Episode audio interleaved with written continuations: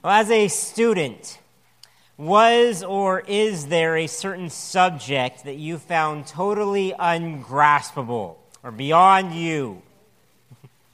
I've said this before, but for myself personally, I found chemistry to be unbelievably difficult, impossible to understand. And this is surprising to me because I actually, overall, I loved science. I enjoyed science. I, I did well in basic sciences like biology and geometry, even meteorology or astronomy. I loved all these things about God's creation. But, but then chemistry came along with all its microscopic or even invisible concepts molecules and atoms and protons and neutrons, electrons, quarks, bonds, masses, polarity, and so on. It was enough to make my head spin faster than an electron around a nucleus. Hey, there, I learned something.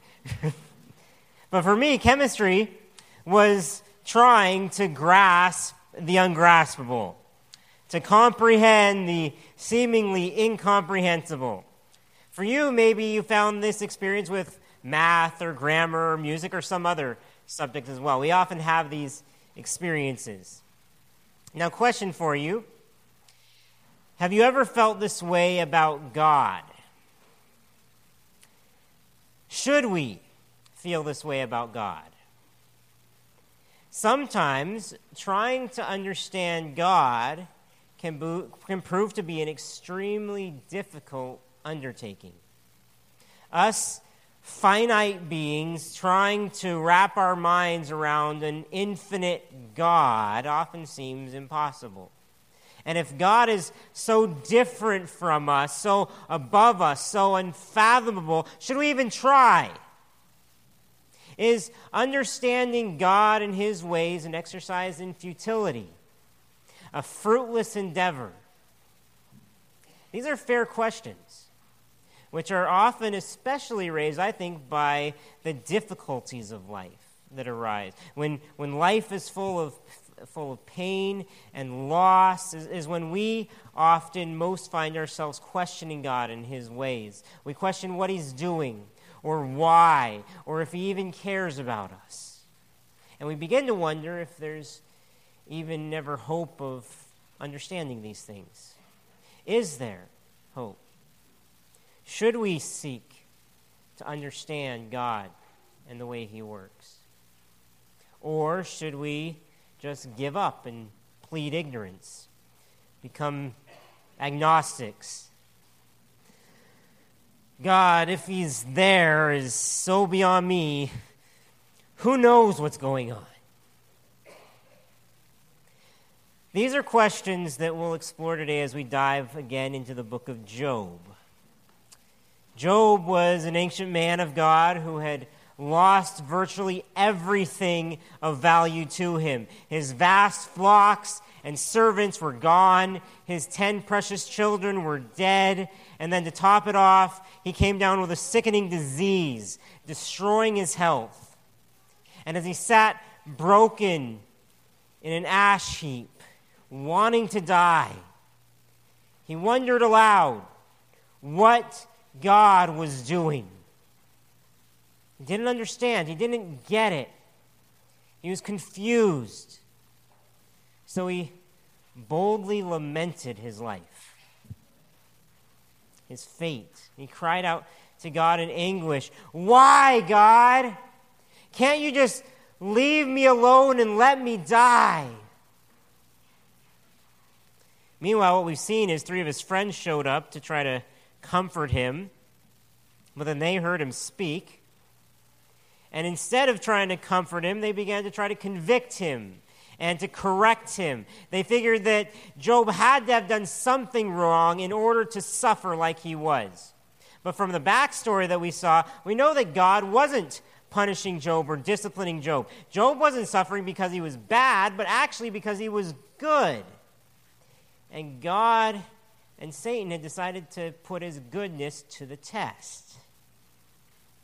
The question at the heart of everything was would Job still worship God even if he lost everything? Would he still worship God? Was God still worthy of worship, even if he lost everything, no matter what. So, when Job worshiped in the midst of his suffering, he was passing the test. His friends saw him, though, and thought he had to be failing. Today, we're going to see a, a third friend reach this conclusion Zophar, who is a confident, forthright Arabian friend of Job's. But to see what Zophar has to say, you'll need to open your Bibles to Job chapter 11. Job chapter 11, you can find that on page 423 if you're using one of the Bibles in front of you. 423, Job chapter 11. And then once you find your place, we'll pause as we always do to in order to ask for God's help as we go to his word. So please pray with me. Heavenly Father, as we look into your word once again this morning, we pray that your Spirit would speak to each of our hearts, that we would be able to discern truth from error, that you would help us to understand, to see you, to know you more, to love you more. We pray that even as we read these words, if there's anyone who is here that is suffering and going through things like this, that you would speak to their hearts and encourage them this morning. You are there with them. Pray as we do this that you would just pour out your grace upon us by your Spirit.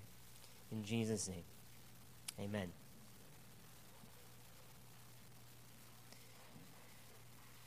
As we continue deeper into Job, we're going to sense the rising frustration in Job's friends.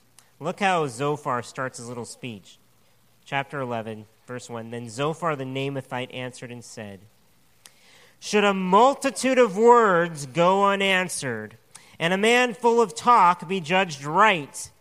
Should your babble silence men, and when you mock, shall no one shame you?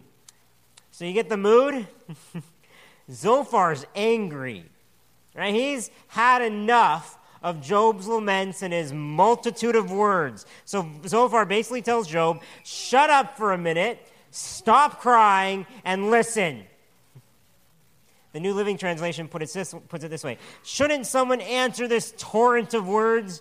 Is a person proved innocent just by talking a lot? Shouldn't, should I remain silent while you babble on? This is harsh. Zophar definitely hasn't sensed Job's heart or how much he's hurting. And now he actually wants to shame Job. When you mock, shall no one shame you. And why? Verse 4 For you say, My doctrine is pure, and I am clean in God's eyes. Zophar's like, That's just crazy talk. That's impossible. You couldn't know for sure that you're pure and clean in God's eyes. Look at your life. You couldn't be pure. It's just a mess. You're not listening to us. If only God would speak and put you in your place. Look at verse 5. But oh, that God would speak and open his lips to you and that he would tell you the secrets of wisdom, for he is manifold in understanding. Now, knowing the end of the story, I tell Zophar, careful what you wish for. But Zophar wishes that God would shed some light on Job's situation because he's confident that God would be on his side of things. And at this point, Zophar basically goes, Since God's not speaking, I'll speak for him. Here's what God would tell you, Job. Verse 5 Oh, that God would speak and open his lips. He would tell you secrets of wisdom, for he is manifold in understanding. Know then that God exacts of you less than your guilt deserves. Yikes. Job, you deserve worse. And we wonder what in the world God could have done more to Job. Chris Rash says this However secret God's wisdom may be, Zophar is pretty confident that he knows what it all means. This arrogance colors what would otherwise be a beautiful description of God's wisdom in verses 7 and 9. Now look at verse 7 and 9. We'll read those together. Can you find out the deep things of God? Can you find out the limits of the Almighty? It is higher than the heaven. What can you do? Deeper than Sheol. What can you know? Its measure is longer than the earth and broader than the sea. That would be beautiful, right? Like a song. Higher, deeper, longer, broader. God is measureless and infinite. Verse 7 Can you find out the deep things of God? There are things that God knows that we'll never know. Can you find out the limit of the Almighty? The Almighty has no limits. We can look up at the stars and see stars that are thousands of light years away. Is that just incredible or what? God's ways are higher than that deeper than Sheol or the grave. And what can go lower than death? Only God. It's, it's over 40,000 kilometers to go around the earth one time. God is so limitless. His ways are longer than that. And standing on a shoreline of the ocean, you can't even see the end of the sea. God's ways are broader than the sea, he says. Measureless, really. And that's Zophar's point. God is so limitless that we can't understand him. What can you do? What can you know? Really? Now, like we said, this would be beautiful if it weren't in the middle of Zophar's arrogant guilt tripping of Job. But here's, uh, i am going to sum up Zophar's point for you. This is his major premise that he was angrily trying to get across to Job. Simple, understanding God and his ways can't be done. Okay? He says it's impossible for us to understand God and his ways. It can't be done. And remember the questions we asked earlier. Should, should we see God as being incomprehensible? Is trying to understand God and exercise in futility? Zophar would say yes. Verse 7 to 8. Can you find out the deep things of God? Can you find out the limit of the Almighty? It's higher than the heaven. What can you do? Deeper than Sheol. What can you know? Continues this way down in verse 10. It says, If God passes through and imprisons and summons the court, who can turn him back? For he knows worthless men. When he sees iniquity, will he not consider it? In other words, he's unstoppable. You know, in old westerns with cowboys and such, if, if there was an outlaw in town, uh, hotshot marshal or sheriff might ride into town one day and might catch the bad guy, arrest him, throw him in jail, maybe even conduct a hanging, and then he'd race off to the next town to chase down the next outlaw. Zophar says God could act something like that. He could, and no one could stop him. If he passes through and imprisons, summons the court, who can turn him back? God could race through, imprison you, get you tried at court, and you couldn't do nothing. Because God is just, and He doesn't just let people get away with iniquity. Verse 11 For He knows worthless men. When He sees iniquity, will He not consider it? Now, Zophar might as well have said, Job, you're the outlaw, and God caught you. But, Job, you're refusing to even consider this. How dumb could you be? I'm not exaggerating. Look at verse 12. But a stupid man will get understanding when a wild donkey's colt is born a man. It's a poetic way of saying stupid people don't ever smarten up. because when does a donkey ever give birth to a man? Never. It's like pigs flying.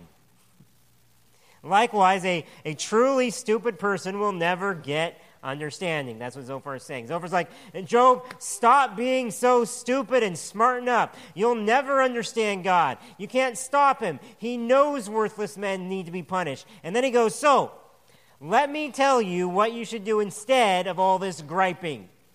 Okay, and understanding God and his ways can't be done so. So, repent in order to regain his blessing. Since you can't grasp God's ways, you just need to repent. God will bless you again. Here's his advice, verse 13. If you prepare your heart, you will stretch out your hands towards him. If iniquity is in your hand, put it far away. And let not injustice dwell in your tents. Zophar had his suspicions something fishy had been going on in Job's tents. That was the only explanation. So he tells Job, Get rid of all your sin, repent, leave it behind, reach out for God's mercy. If you prepare your heart, you will stretch out your hands towards him. If iniquity is in your hand, put it far away. Let not injustice dwell in your tents.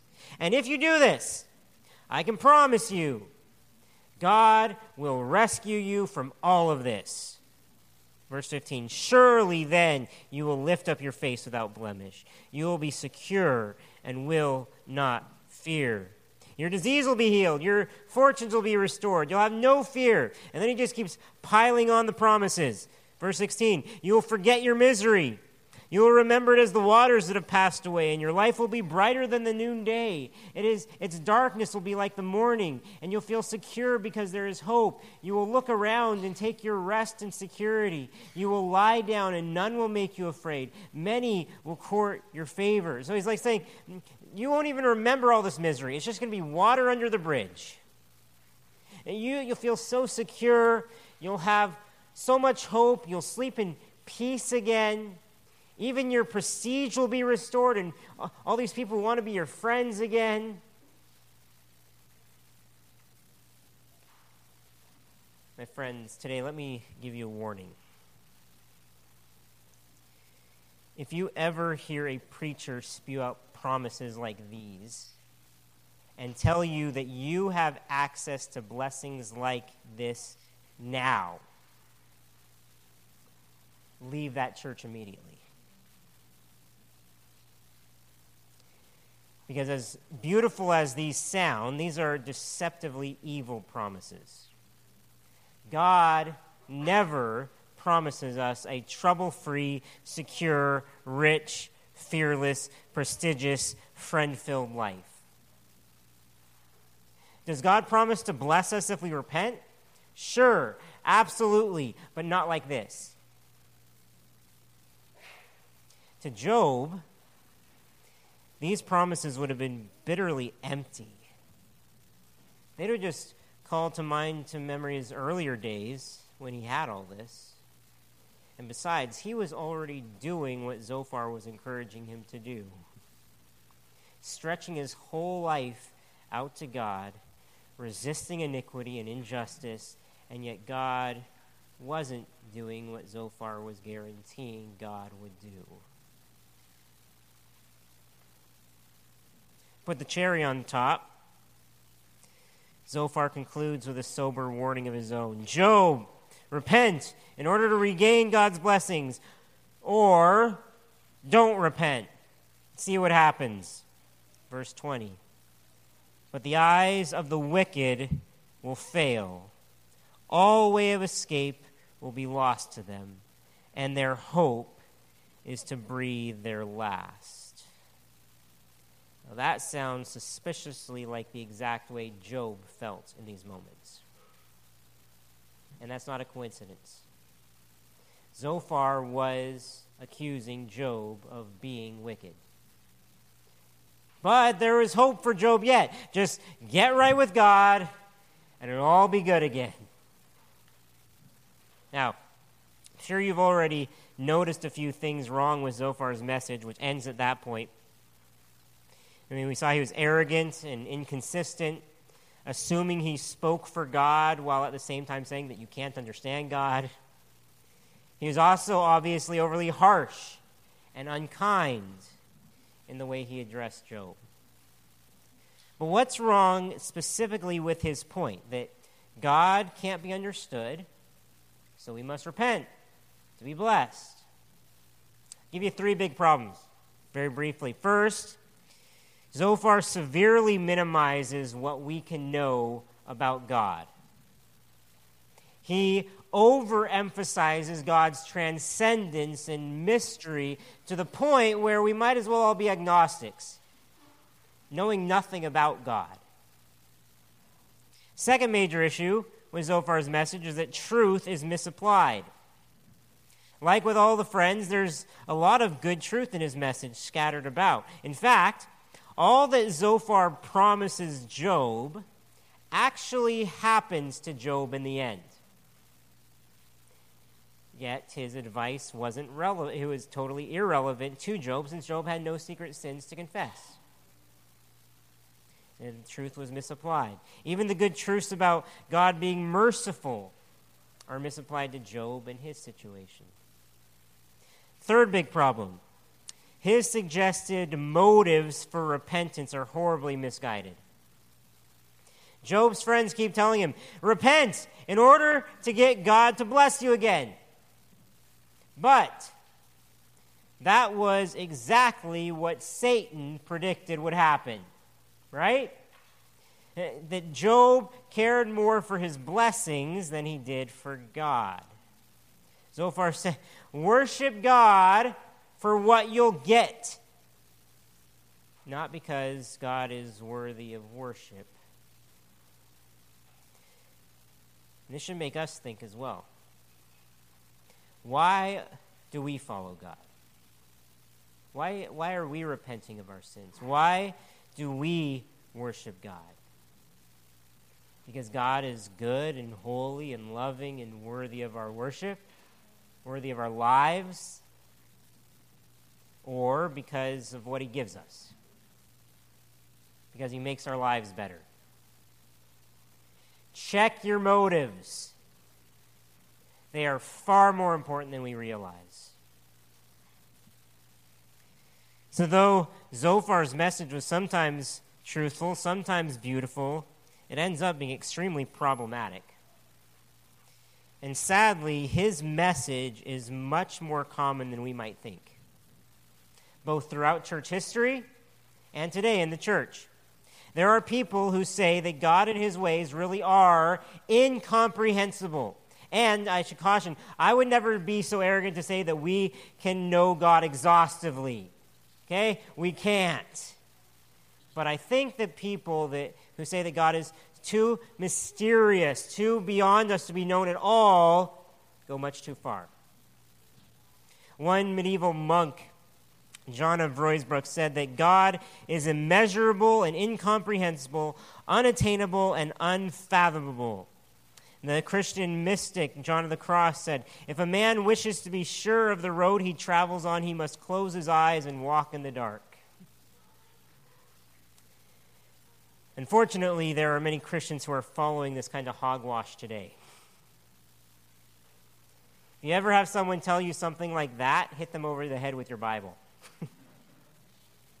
because here's the thing what they say would be totally true if God didn't reveal himself to us. But God has revealed himself to us in creation, in his word, best of all, in Jesus. God has revealed himself to us in our humanity. And because of these revelations, we absolutely can know some things about God. And this forms the undercurrent of Job's response to Zophar in chapter 12. Here's what we're going to see that we can understand some things about God and his ways. It's that simple. We can indeed understand something, true things about God and his ways. We see, just saw Job receive some pretty big insults, but apparently he could dish them out as well. Look at the beginning of chapter 12. Then Job answered and said, No doubt you are the people, and wisdom will die with you. Layton Talbert paraphrases his sarcasm here. It's truly, you are world class wise men. Whatever will mankind do when you die? For wisdom will vanish from the face of the earth with you. Go soak your heads. then he says, I've got wisdom too. Verse 3 But I have understanding as well as you. I am not inferior to you. Who does not know such things as these? I'm not an idiot. Stop treating me like one. In fact, every, just about everyone knows what you're already telling me. It's common knowledge. Okay? Uh, who does not know such things as these? Yes, God generally blesses the righteous and he generally judges the wicked. But that can't be absolutely true all the time because my life doesn't fit that. Job then spends the rest of the chapter describing three things that he knows for sure. Three truths that he's desperately holding on to through his time of suffering. We can do the same. And these are by no means the only things we know about God, but they're the three that we see here. First of all, it actually relates to us and the way we relate to God, and that is the way that we suffer. We can know that our suffering is real and that ultimately it comes from God. Some cults out there, like Christian Science Church and, and others, teach that suffering is just an illusion of our minds. Really, that belief's more Buddhist than it is Christian. Our suffering is real. It actually happens, and it can and be intense, and sometimes it can seem just unbearable. Job knew this firsthand. And in verse 4, he points out the real, this reality that Zophar's message just couldn't account for. Verse 4 I am a laughing stock to my friends. I, who called to God, and he answered me, a just and blameless man, am a laughing stock. You know what a laughing stock is? Someone who is an object of ridicule, someone who, who that everyone just shakes their head and, and laughs at. Today, you might think of someone like Donald Trump, Adam Sandler, Toronto Maple Leafs. now, when we see this in Job saying, I'm a laughing stock, I'm blameless, I'm a laughing stock, we might recoil a bit at his words, thinking, How is this fair? If Job really was blameless, then why would God make him a laughing stock? And the answer is what we saw at the very beginning of the book, right? That, that God was using Job to bring gl- great glory to himself. The heavens were watching and were marveling at Job's faith and fear of God, and then glorifying God for his great worth that would inspire a man to worship through these kinds of sufferings.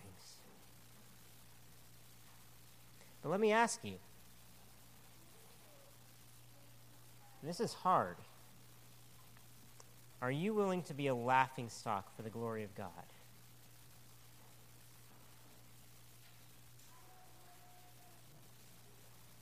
Now, you don't need to go out and bring this on yourself. But if God made you a laughing stock, would you still worship Him? Are you willing to become, as Paul says, fools for Christ's sake and spectacles to the world? Sometimes followers of God will be laughing stocks, objects of scorn, ridicule, and mockery. Others will ask you, How can you still follow God when He does this to you? But those are some of the times that we most closely follow in the footsteps of our Savior. Because if you, if you wonder how someone could be blameless and a laughing stock at the same time, look no further than the cross, where the innocent Jesus Christ was jeered at, laughed at, and mocked. There is such a thing in God's world as innocent, redemptive suffering. Job is proof, and so is Jesus, even more so. Therefore, we must be extremely careful to not look down on someone else who is suffering.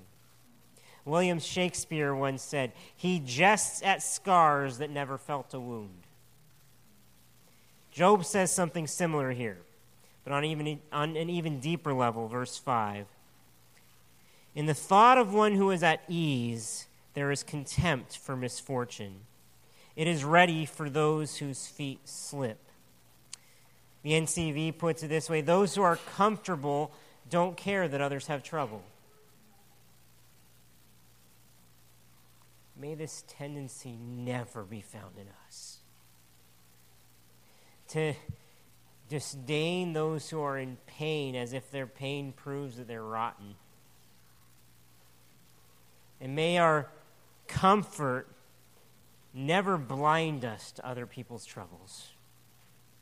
As followers of Christ, we are called to care for those in trouble. And you may not know why they're suffering, but God does, and they really are suffering, and they need care from us. Something that Job was not receiving at all from his friends. Zophar had said that just as the repentant prosper, the wicked inevitably fail. But Job's like, not so. I'm a blameless laughing stock. Also, verse 6 the tents of robbers are at peace. Those who provoke God are secure, who bring their God in their hand. So far, your, your theories don't square with real life. And in Job's eyes, rightfully so, all of this was obviously part of God's sovereign plan. In verse 7. But ask the beasts, and they will teach you. The birds of the heaven, and they will tell you. Or the bushes of the earth, and they will teach you. And the fish of the sea will declare to you. Who among all these does not know that the hand of the Lord has done this?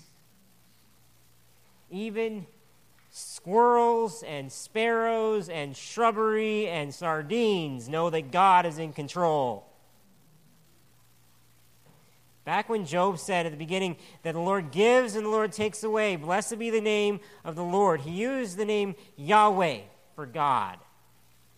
Here in chapter 12, verse 9, is the only time in the entire poetry section, this huge chunk of the book of Job, that Job uses the same name.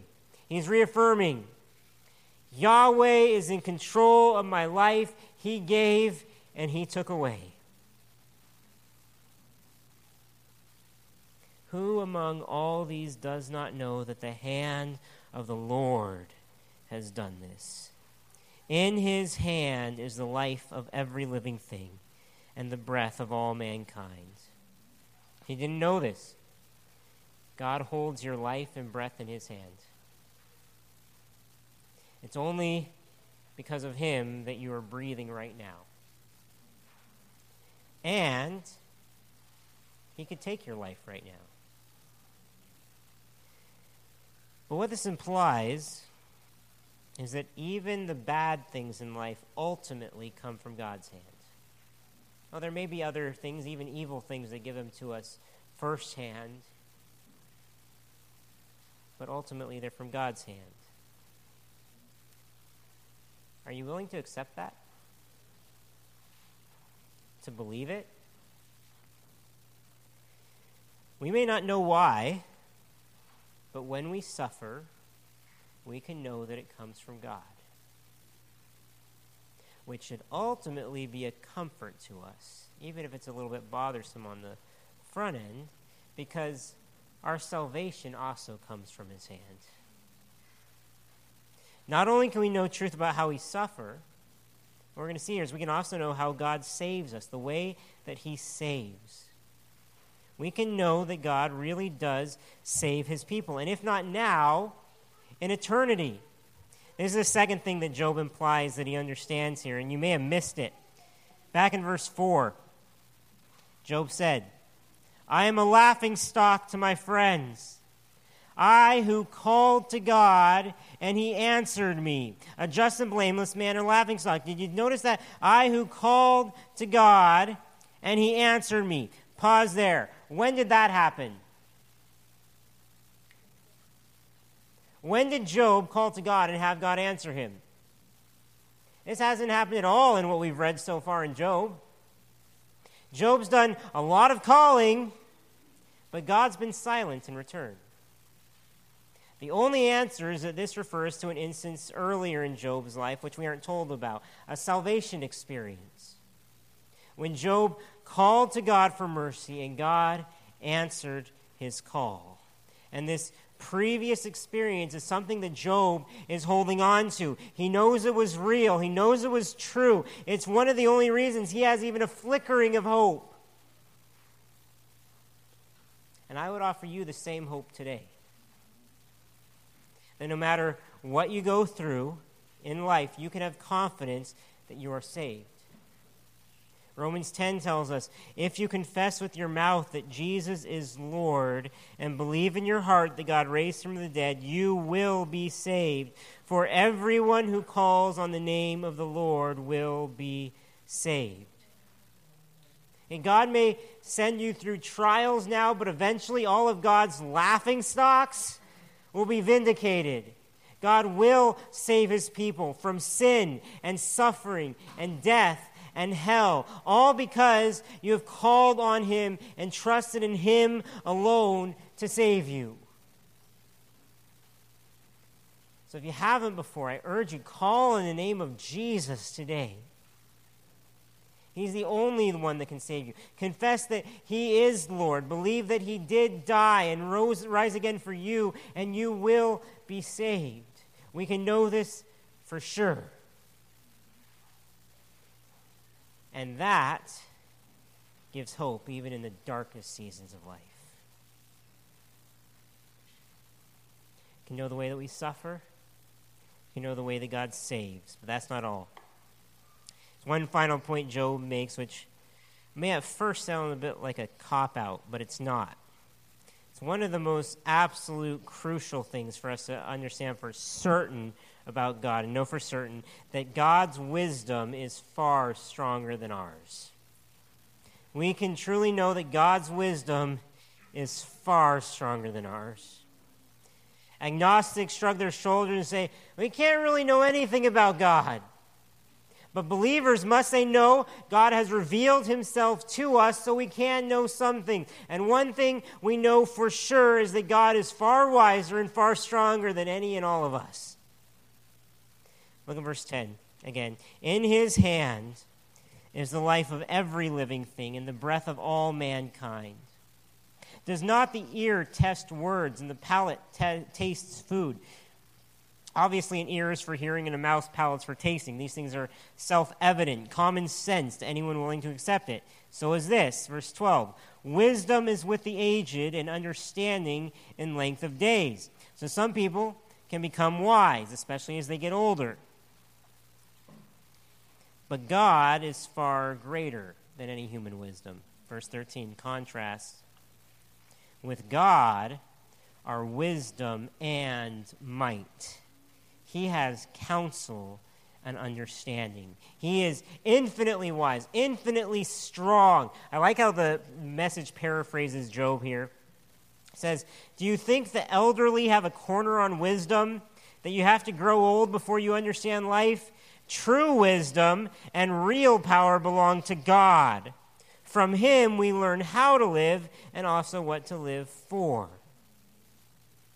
So God's not, not whimsical or a blind force. There's intelligent and deliberate purpose behind things, even at the times when we can barely sense the meaning or justification of God's acts. Finally, Job launches into a long list of how God actually can cause human power to and human wisdom to fail. Verse 13, with God are wisdom and might. He has counsel and understanding. Verse 14, if he tears down, none can rebuild. If he shuts a man in, none can open. If he withholds the waters, they dry up. If he sends them out, they overwhelm the land. With him are strength and sound wisdom. The deceived and the deceiver are his. He leads counselors away stripped, and judges he makes fools. He loses, looses the bonds of kings and binds a waistcloth on their hips. He leads priests away stripped and overthrows the mighty. He deprives this of speech those who are trusted and takes away the discernment of the elders. He pours contempt on princes and loosens the belt of the strong. He uncovers the deeps out of darkness and brings deep darkness to light. He makes nations great and he destroys them. He enlarges nations and leads them away. He takes away understanding from the chiefs of the people of the earth, makes them wander in a pathless waste. They grope in the dark without light, and he makes them stagger like a drunken man. Does this not sound like a description of the pageant of human history? From natural disasters like famine or flood, to the rising and falling of countless nations, all the great kings and leaders and soldiers and counselors of history are like finger puppets. Who made the Greek Empire, the Mongol Empire, the Roman or British Empire flourish? God did. Who made each of them these shrink or even collapse? God did. Who had, I mean, just think of events, who had Columbus find America? Or who had Napoleon succeed for a time? Or the Berlin Wall fall? Or are all our current leaders get elected? God did. Who, ha- who formed Canada as a nation? And who could make Canada collapse one day? God. We are all puny in the hand of an all wise, all powerful God. With him are strength and sound wisdom. The deceived and the deceiver are his. Verse 23 He makes nations great, and he destroys them. He enlarges nations and leads them away. Zophar's moralistic system tries to make God our puppet, where we can pull his strings. But that's far too tame. Job's God is wild, even dangerous in his wisdom and strength and power. Francis Andersen says, Here Job shows himself to be a more honest observer, a more exuberant thinker than his friends. The mind reels at the immensity of his conception of God. The little deity in the theology of Eliphaz and Bildad and Zophar is easily thought and easily believed, but a faith like Job's puts the human spirit to strenuous work. And it is the same simple and sometimes strenuous faith that we are called to have. We may wonder well, does this mean that God is to be blamed for the bad things that happen in life? I'd say blamed is the wrong word. Credited is more like it. Credited for everything. Because one day, one day when even the worst evils are turned around for good, we won't be complaining any longer. We won't be blaming any longer. We'll be praising His wisdom and strength. The hand of the Lord has done this. Will transform from a lament into a song of praise. The hard part is learning to trust his hand and his heart now.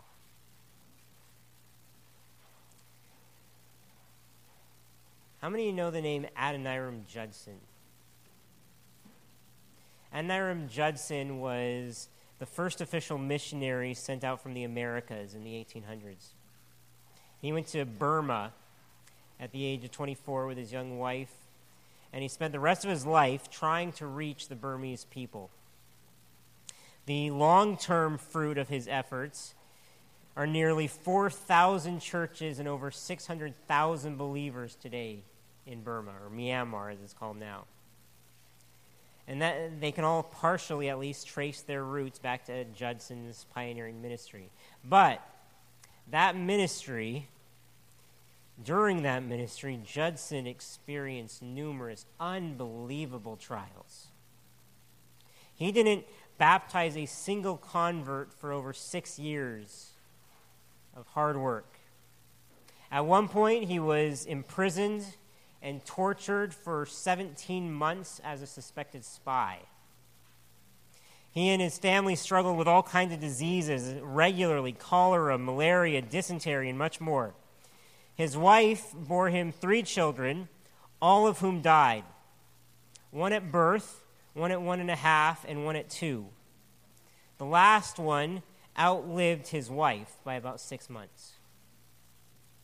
Later on, he married again and had eight more kids. But his second wife and three of those kids also tragically died while on the mission field. Understandably, Adoniram Judson struggled with doubt and depression and despair for years.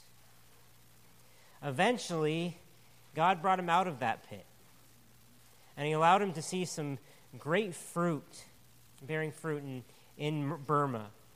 Until at the age of 61, Judson himself was taken by a terrible disease and passed away. Some of his last words were, How few there are who die so hard. We hear his story and we wonder, what could have ever sustained Adoniram Judson through his very painful life? The answer? The knowledge that God was sovereign and wise and good. Nothing else. And these are his words, very powerful.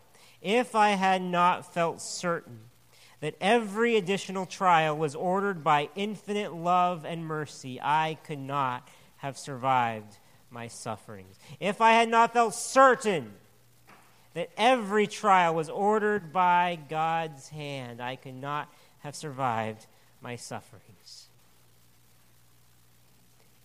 I'll tell you what, if we don't have trust in the same, we may not survive.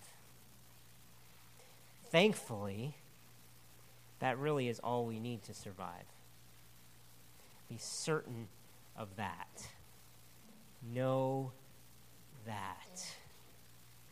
God may be wise beyond us, but he is knowable and he is worthy of our trust. Let's pray. God, may we know you more. May we see you more. May we love you more, and may we trust you more. With our lives today, with our lives tomorrow, and during whatever may come down the road. May we trust you. We ask this in Jesus' name. Amen. Would you Please stand.